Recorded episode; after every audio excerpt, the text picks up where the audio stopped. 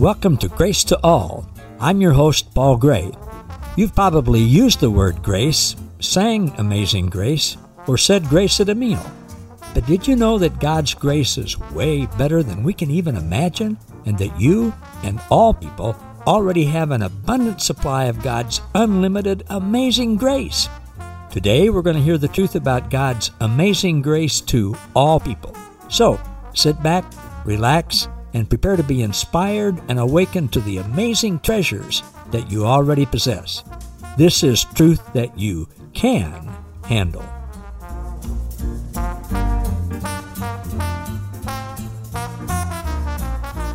Hey, everybody. Welcome back to another edition of Grace to All with Paul Gray. And my friend Richard Murray is with me again. Those of you who watched us a week ago, we were wearing the same clothes, but I want you to know that we have showered and sort of shaved. And, uh, oh, Richard, thanks so much for being back for another episode. I really appreciate it. Glad to be here, brother. Thank you. And we were uh, talking in between these two recordings, and one of the things that I, I'm becoming more and more aware of, and it really hit me once again while you were talking, just about everything that I learned in religion was absolutely 180 degrees opposite of what's true. And man, you can just go right down the line. When I started really seeing this, I, we still have our church that I started in September of 1991.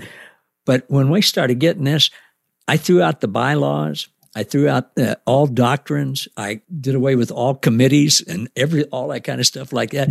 And we just pretty much started over. I guess they call that deconstruction now. But I don't want to get to the deconstruction to the point of where there's nothing we believe in. But when we replace that wrong thinking with the truth, well, that's when it gets good, isn't it? Well, really, if you look at the Bible, we can see that same pattern in the Bible. There's a concept that the church fathers would call accommodation so that God comes and he meets us where we're at. And when we're talking about man-made religion, everything that we first, our first impulse is almost always wrong. Our first understanding because we have not separated soul from spirit. You know, Hebrews 4:12 talks about separating what's of our soul from what's of the spirit. And that's what Jesus as the logos does. He separates it so that we can know the thoughts of intents of our heart. But God comes to the Old Testament believers in a brutal world full of sacrificial and violent theology. And he doesn't sit there and say, Well, I'm not having anything to do with you guys because of this violence, because that's not what my son Jesus is like. No, he meets them where they're at.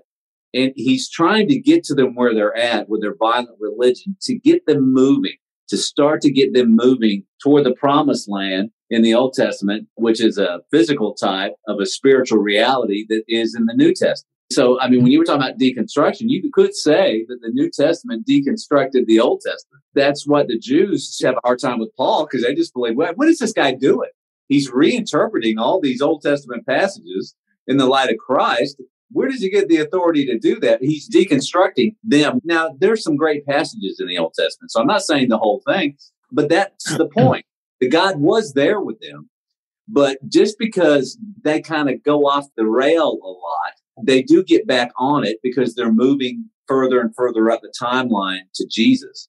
And Jesus is the ultimate, not just the deconstruction, but the reconstruction. But the church fathers believe that God comes to us in our mindsets, no matter how harsh they may be. And he won't try to just poke his finger at us and say, You are wrong about all this. Stop thinking this way. We can't take it. You know, at one point, he started to tell them about Satan in John 16. And he says, I have so much more to say to you, but you can't bear it now. You know, he accommodated where they were at. See, he plays the long game. He, he's playing the long game to get us where we need to be. We play the short game. Now, now, now you must have right doctrine. Now you must believe rightly. Now you must do this. But when we start seeing the accommodating ways of God, uh, and it's not that he's not prompting us to grow, and it's not that he's not exhorting us and encouraging us, and even sometimes softly rebuking us to go, but it's going to be in a way that we can take it. No one knows our makeup more than he does. And he knows just what triggers need to be pulled and, and the things that need to happen. And uh, he wants a quality work done in us. And I, I always love Jesus' statement that it is through faith and patience that we inherit the promises of God. And we need patience to grow. And we need to understand when others have a hard time with what we're saying, we have to accommodate them.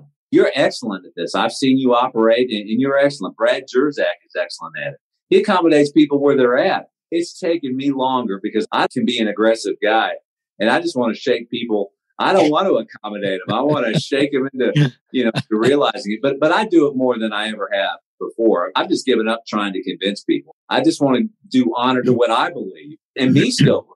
He's accommodating me too in my oh, aggressive. Yeah, I really appreciate you explaining that. And he really is. And he does it so gently and so lovingly. And he does know each of us. He knows what will get our attention when he needs to be stronger, this or that. But I have a friend who always says each one of us is just right on time. And I will get in an unaccommodating mindset with some people and I'll feel something coming and I'll be quiet and I'll hear the Lord say, Paul, 10 years ago, you were right where they are. Are you going to bash them for being where you were? And that reminds me, I was talking to somebody the other day. For 10 years in the 1970s, I owned some music stores. And uh, there were other music stores in town and other stores close by. And if I would start to lose customers and they would go to another store because their service, well, I would try to find out why? You know, what, what am I not doing that they don't, what's, what's causing that? I didn't put up signs in my store saying so and so used to shop here, but the dirty, dumb so and so's now go somewhere else and have nothing to do with them. They're they're, they're heretics. but you know what?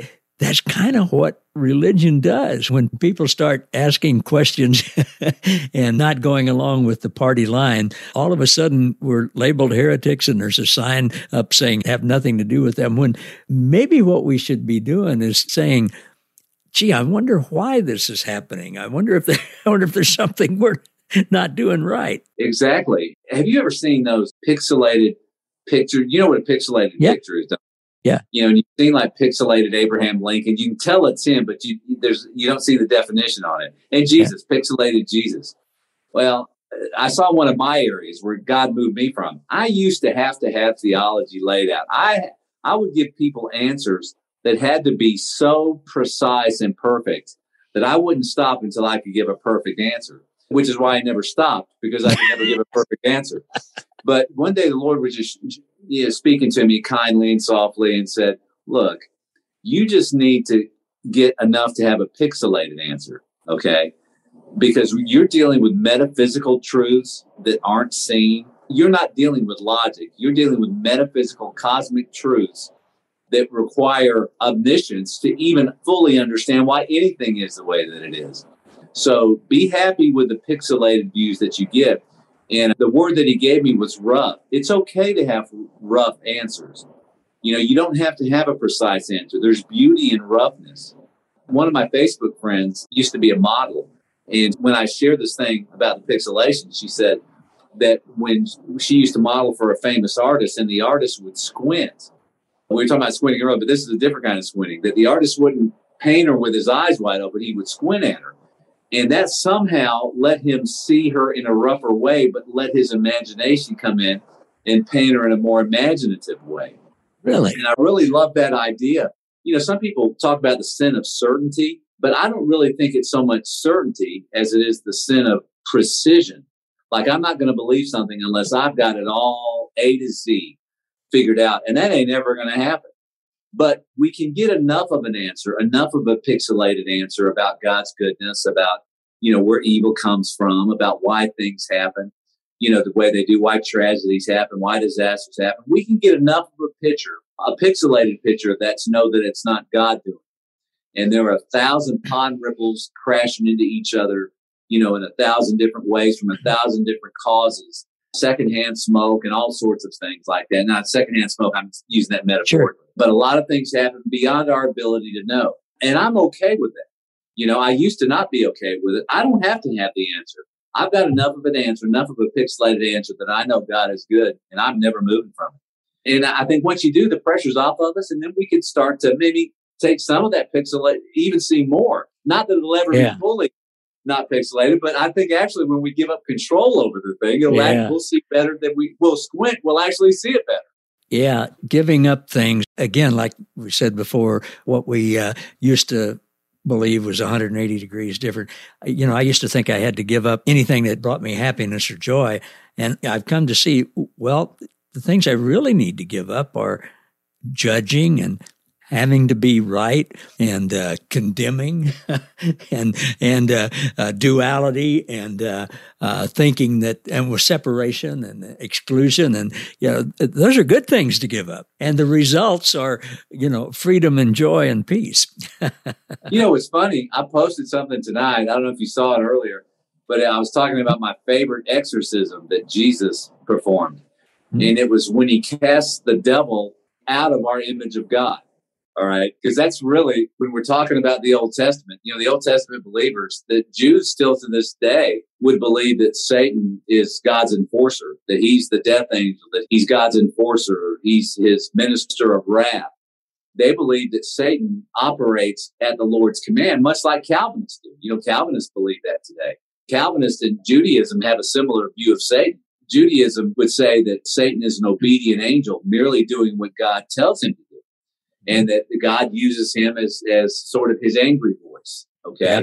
The Calvinists would say that no, Satan is a rabid dog, but he's on God's leash and God sicks him on who God wants to sick him on.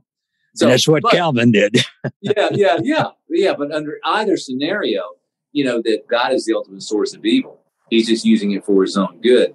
But now Jesus comes in the New Testament and he sees Satan falling from heaven. You know, remember that scene? He sees yeah. Satan falling and I believe what that means is that Jesus came and when the disciples started healing and doing all this stuff, Jesus looks up and he sees Satan fall from heaven, which to me is him falling from the heavenly image of God.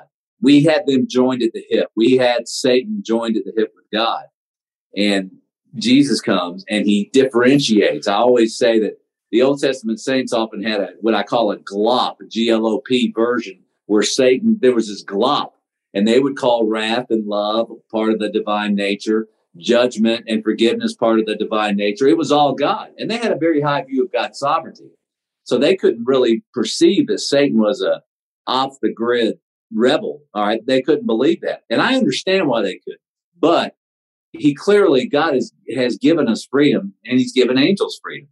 And whatever you want to say Satan is or he isn't, but let's just take it. He does represent evil. He represents the source of evil. But Jesus comes in the New Testament. What does he do? He separates, he differentiates his Abba from Satan and said, no. And then if we do it this way, we see Satan fall from heaven, leaving the Abba image up here, and which is the pure and pristine image of God as love and life. Folks, that's worth the price of admission. Jesus seeing Satan fall from our image of God. Ah, that is so good. While we're on that, in the time we have left, let's go back to something that you said at the end of the first interview when Papa showed you that you were trying to get the devil to forgive him. And you mentioned that the devil will never forgive us, and neither will God ever withhold forgiveness. Can you expand on that a little more? Well, yeah, I was feeling sorry for myself because I was I was operating in these cycles of self condemnation. And no matter what I did, I couldn't get past the condemnation of something that I did. It operated for years to come back and just crush me. Then one day, the Lord just prophetically prompted me and these insights to see that I was seeking the devil's forgiveness. Not that I was thinking because I had an undifferentiated view because of the condemnation. And I thought the condemnation was coming from God. And what God was trying to get me to do was to let Satan fall from that. But he was telling me that Satan will never forgive me no matter how many times I asked, which is why I kept asking and asking and asking in God's name. But I was attributing satanic qualities to the Father. But so what he quickened to me was that Satan will never give you forgiveness and I'll never withhold it. So I was in the wrong source there. I had that image, my image of God during those times had become corrupted and I needed to do a purge. You know, every now and then we need to do a purge, I think, of, of something that's crept in our thinking that we think about God that's unworthy when we do, and as we said in the last session, we grow to resemble our image of God. There's a dynamic, as Tozer said, it was a secret law of the soul that we gravitate toward our image of the divine. So if we have an image of the divine, and I draw my image of the divine from 10 verses, well, more than that, but I mean, my 10 favorite verses are in the uh, Sermon on the Mount, John 5, 38 through 48. That's all the turn the cheek, love your enemy, bless those who curse you, so that you can be perfect like your heavenly Father, who sends rain on the just and the unjust, who loves all. Those 10 passages to me are the plumb line of the divine nature. You show me other verses that appear to say other than that, but right there, gee, that's the sweet spot in the New Testament, right there, about the nature of God at least. I agree. I completely agree. And that's, uh, you and I were both involved in Mike Zinker's conference on forgiveness. And I don't think I heard anybody talk about what you were just saying about seeking forgiveness from the devil. Maybe, maybe you did in one of your talks, but I don't remember that. Probably didn't. I don't think I did. I'm going to think about that. I'm going to pray about that. I'm going to start teaching on that for the first two or three weeks, I'll say, my good friend Richard Murray said this. After about a month, I'll say, I always said this. I mean, I've always known this. That's how it works. I'm sure I got it from somebody. Well, I, mean, I heard that from the Lord, but I'm not the first one to come up with that, I'm sure. Boy, I tell you, it just shows you how important the renewal of our minds is. And, you know, a lot of people, okay, I'll renew my mind. I'll renew my mind. I'll read some scripture and I'll renew my mind. Well, I'm not making fun of that, but I, am just saying there's actually something going on when we renew our mind. Yeah. You know, to me, we could describe the differentiation, Satan falling, but the truth to be told, we have to continually re-monitor our thinking and see the entrails of the satanic things we accuse God of are still entwined around some of our presumptions and our blind spots. And you know, John Wesley, man, he laid it out for his generation.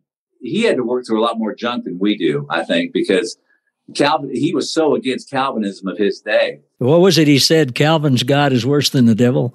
I Boy, I, one of his I was about to get to. He oh, was taught, uh, uh, some pastor had died, I believe, had drowned, or some pastor's child. I'm sorry, some it was a, I believe it was a Methodist pastor's child had died, and these Calvinist pastors were saying, "Well, the child died because of the sins of their father and being theologically wrong."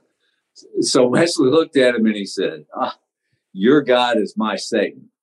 You know, and man, is that not a beautiful way to put it? The God you're talking about is my Satan. Even though it was sort of in an early stage, because, you know, Wesley had some wrath in other areas, but he knew he was repulsed by Calvinism because Calvinism acknowledges the need for the devil. It acknowledges that the devil performs his function that he, and God, he doesn't do anything that God doesn't command him to do. That Satan only does what God commands him to do. And I tell you what, I'm out on that. I'm out. Count me out. uh, I, I, there's... If I believe that, I would renounce my faith. If you told me yeah. that was the truth, I don't think I, I think I'd have to renounce my faith. Well, sure. I love what Paul Young the story. Uh, he was in, in England one time and he'd gone there to speak and the press was interviewing him. And I won't get this exactly right. Is it Richard Dawkins or they asked Paul Young, they said, well, what do you have to say about him being an atheist? And he said, Paul Young said, I don't believe in the God he doesn't believe in either. yeah. and uh, to me, that's the God of Calvinism. I don't believe in that God either. but you know something that the atheists do that's a little tricky? I've seen this dynamic and it's sort of hidden in there. You know how Paul talks about don't read by the dead letter, but mm-hmm. read by the living spirit in Second Corinthians 3. Well, what atheists do is they use the fundamentalist image of God. All right. So they'll use the primitive barbaric image of God. They won't ever use the image of God people like you and I are, are espousing because that's more reasonable. So there's a little bit of manipulation there you know, where they, they set up a straw man using the stupidest view of God that any Christian has, the most untenable view of God. And literal, the two literalists are literalists, fundamentalists, but also atheists, because that's an easy target. If they just approach the literal things that the Bible says about God, then he's easy to shoot down. It's like shooting ducks and whatever it is. All atheists are that way, but some. Yeah. I'm not disagreeing with you, but I have to think the reason they do that is because they've never heard of the version of God that Jesus revealed to us and that you talked about in the Beatitudes. So if they've never heard of that God, I would say there are many that have that, that yeah. have never heard it. I've been dealing some with a particular atheist who was a Christian and renounced Christianity, but he was a Christian in the areas where you and I travel. He travels in our circles. Oh, and really? He, every time he attacks Christianity, he's always quoting the fundamentalists and grouping us in with them. And I understand. Oh, really? He's struggling and fighting and, and, trying to justify where he's at. And and every time I try to say, well, there are a lot of Christians that don't read that that way. You know, it, just don't group us all in together. You know, there, Yeah. there- there's more nuance to it. But yeah, you're right. A lot of them have never have never heard it. Yeah. And how should how should they know if they haven't heard? But see, when the Christians themselves attack what we do, you know, what I'm saying we get off the beaten path, and so we're kind of uh, we were talking. Mike and uh, Bill and I were talking about the other day about the Greeks had this term, the golden mean. Have you ever heard of that? The, the No. golden mean. How do you spell that? Golden. M E A N, just the golden mean, that the truth is always found in the middle. We go from the extremes, we go from the extremes to the nuances to the middle, and the best path is always the golden mean. And when I put that in Christian terms, I think, uh, you know, Pilgrim's Progress. The pilgrim was safe as long as he stayed in the middle of the road. But Satan was represented in that story as lions, but with chains on them that couldn't reach the center of the road. But if you deviated from the center of the road, then they could get you. So the golden mean, we might be perceived as fence sitters because we don't really call ourselves anything. We say this is right, this is right. We don't commit. We're not really in any camp. Right. And uh, my point is, what might be called fence sitting is we're trying to walk the golden mean and just follow the Lord's highway. You know, which means that we don't necessarily commit to theological camps. You know, here or there or doctrine, like you said, you did away with all your doctrine and all that. Well, that's right because you're looking for the Lord's highway. You know, Yeah. in the thing. But we may be accused of fence sitting. Well, you guys don't believe anything. Well, that really, sure we do you know but i mean people see the the progressive and see i don't really like the term progressive but you know we get called that and some people need to be called that because they don't even really believe what you and i believe but we are trying to walk the path of non-judgment and love and kindness which requires us to be noble and considerate to our enemies and we don't look like we're on the other side of the road so we're hard to quantify now that doesn't mean they don't try. They they really do try it, but they'll call us fence sitters that can't that don't really believe anything. That may be why it's hard for some atheists to pick up on what we're doing because we don't come across as being evangelistic with our theology and jamming it down their throats. The fundamentalists do jam it down people's throats. Yeah. Gosh, I'm thinking again so many different things, but these are all fascinating things to think about. And you know, I asked you in the very beginning of the first one, you know, what are you all about? I, well, I said, "What's your goal?" That wasn't a good term to use, but as we close this second section, I would say that when people read my new book and they read about you and they say, "Well, I'm going to I'm going to check this guy out," one of the main things I think they'll find is someone who encourages them to think and consider outside of the box of maybe where they've been. And gosh, you do that in spades. It's really helped me over the years, and I, and I think it's helped lots of people, and I appreciate that very much. Well, I appreciate you having me. You know, the whole thing, I think, Paul, is religion makes you scared to use your imagination. Religion makes you use your imagination in fear, to fear what's going to happen, to fear the or else, or to fear the hereafter. Whereas a sanctified imagination gets you imagining how good God is and gets you imagining how good God can be in any situation and how there's bigger issues all around us, things, potentialities swirling all around us. And when we use that to uh, a sanctified imagination, or what I like to call a spirit quickened imagination, dear Lord, everyone becomes a writer, everyone becomes a preacher, everyone becomes a theologian. You know, Paul called the gospel his gospel of Jesus Christ. It's the Pauline gospel. John had his, remember what John's gospel we talked about it? Yeah. As God is life. That was his. And Yeah. Paul would say it differently, you know, but they would agree and it, they would resonate with each other. Paul, you have your gospel. What does that say? Light walker? I love yeah, that. pure light walker. Yeah. Yeah, I love that. Uh, I- I, mean, Thanks. What you're saying is we were told that imagination was not good, but pure imagination is light and it will lead you to light. It'll lead you to love with no darkness.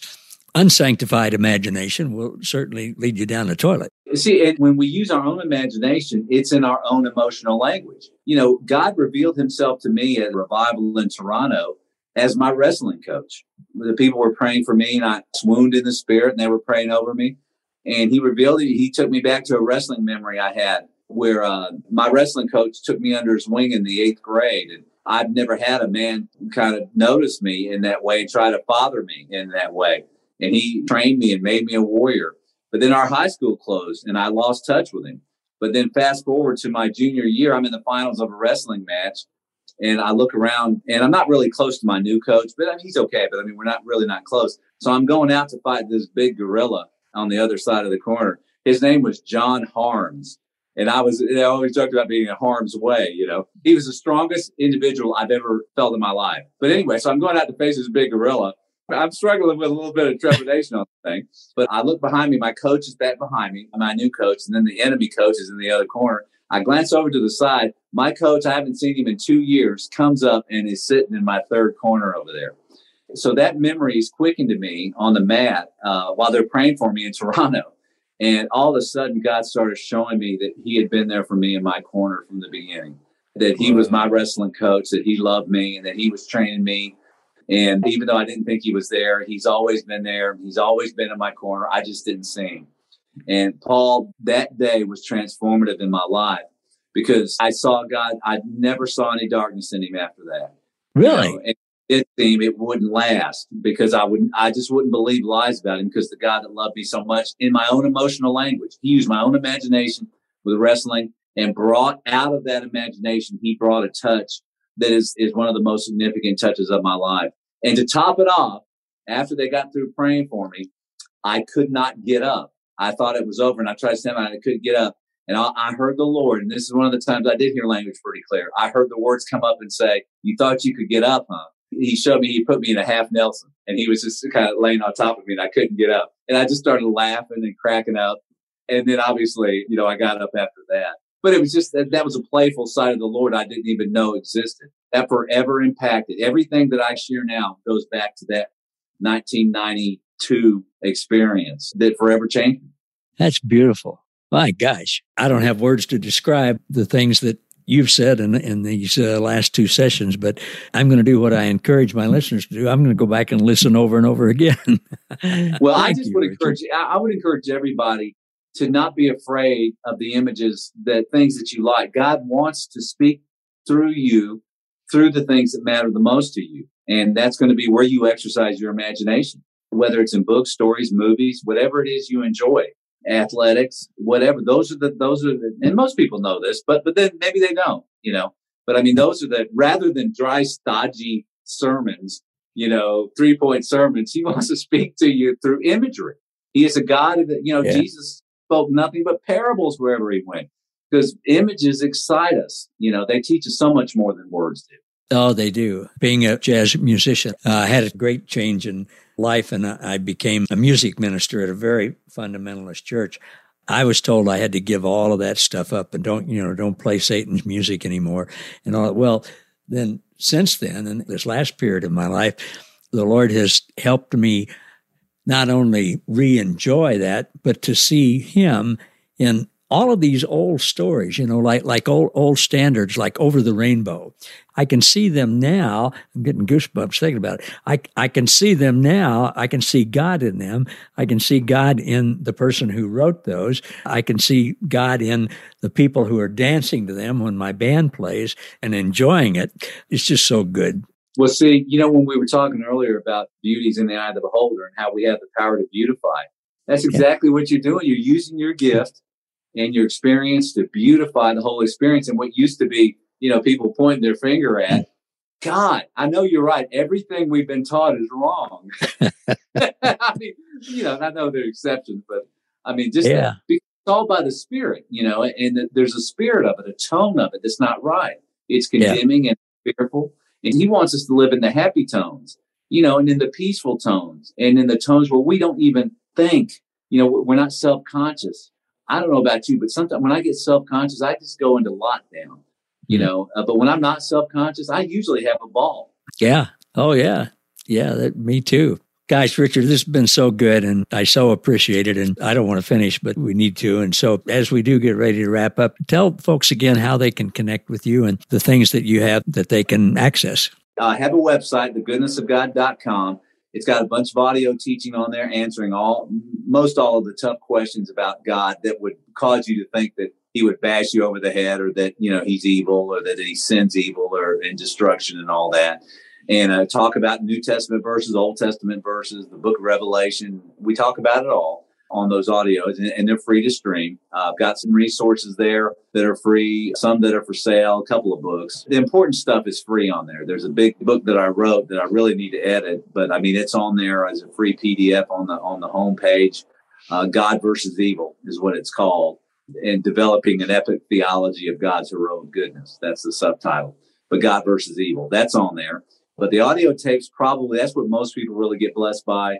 And then the Facebook post where really my fresh writings are and where I really do most of my honing of stuff that's in the book. I'll rewrite it on Facebook. Facebook can be a great asset if you know how to use it. Oh yeah. Uh, I go back and I edit every day. I go in my memories and I'll take that and edit it, edit it, and add some stuff to it, and then repost it. So hopefully, uh, one day I have 365 good writings of various links on it. But Facebook friends, if uh, I'm, I'm, close to my limit on Facebook friends, but you can follow even past 5,000. So if, if I if I'm not able to Facebook friends you, then follow, and uh, you'll see some good posts, I think, and and some good interactions because I got a ton of brilliant friends that love to talk and interact. Paul, you being one of them, and I'm friends with other brilliant thinkers. You talk about us having a worldwide web somebody was trying to get me to go to church with them the other day, and I was trying to explain what my church was, and they were just blinking. You know, what? I said it's kind of an international, you know, loose affiliation of people that uh, just spontaneously let the winds blow them together. And you know, it's, uh, this person was a building person. You know, they were kind of identifying church as a building. But you know what? I was proud that I couldn't explain it. because oh, that's good. It, I yeah. probably would have messed. I probably would have cursed it. You know? Right. That reminds me of the great old story of the little boy who invited his neighbor friend to come to church and Sunday school with him. He said, Well, I have to go ask my mom. And pretty soon he comes back and he says, No, I can't go. Uh, we belong to a different abomination. oh. Wow. Well, I value your friendship and I, I thank you for having me. I can always tell how good a conversation goes. You just draw it out of each other, you know, and well, we do. And I, I thank you for that. And I really do encourage people to go to your Facebook page because there's so much. I don't know how you have time to be a lawyer because you put so much good stuff with so much research on there and just seems to flow so easily from you. But I appreciate it. And so do so many other people. And we're just grateful for you and for what you do and for who you are. Well, likewise, likewise to you, brother. I want to thank everybody for watching us, for being with us for another edition of Grace to All with Paul Gray. See you all next time. Thank you for listening to Grace to All. For more about us, how we can serve you, and our special guest, please visit www.gracewithpaulgray.com. Don't forget to subscribe to the podcast so that you never miss an episode and to join our Facebook group, Grace to All, where you'll be inspired and awakened to more truth that you can handle.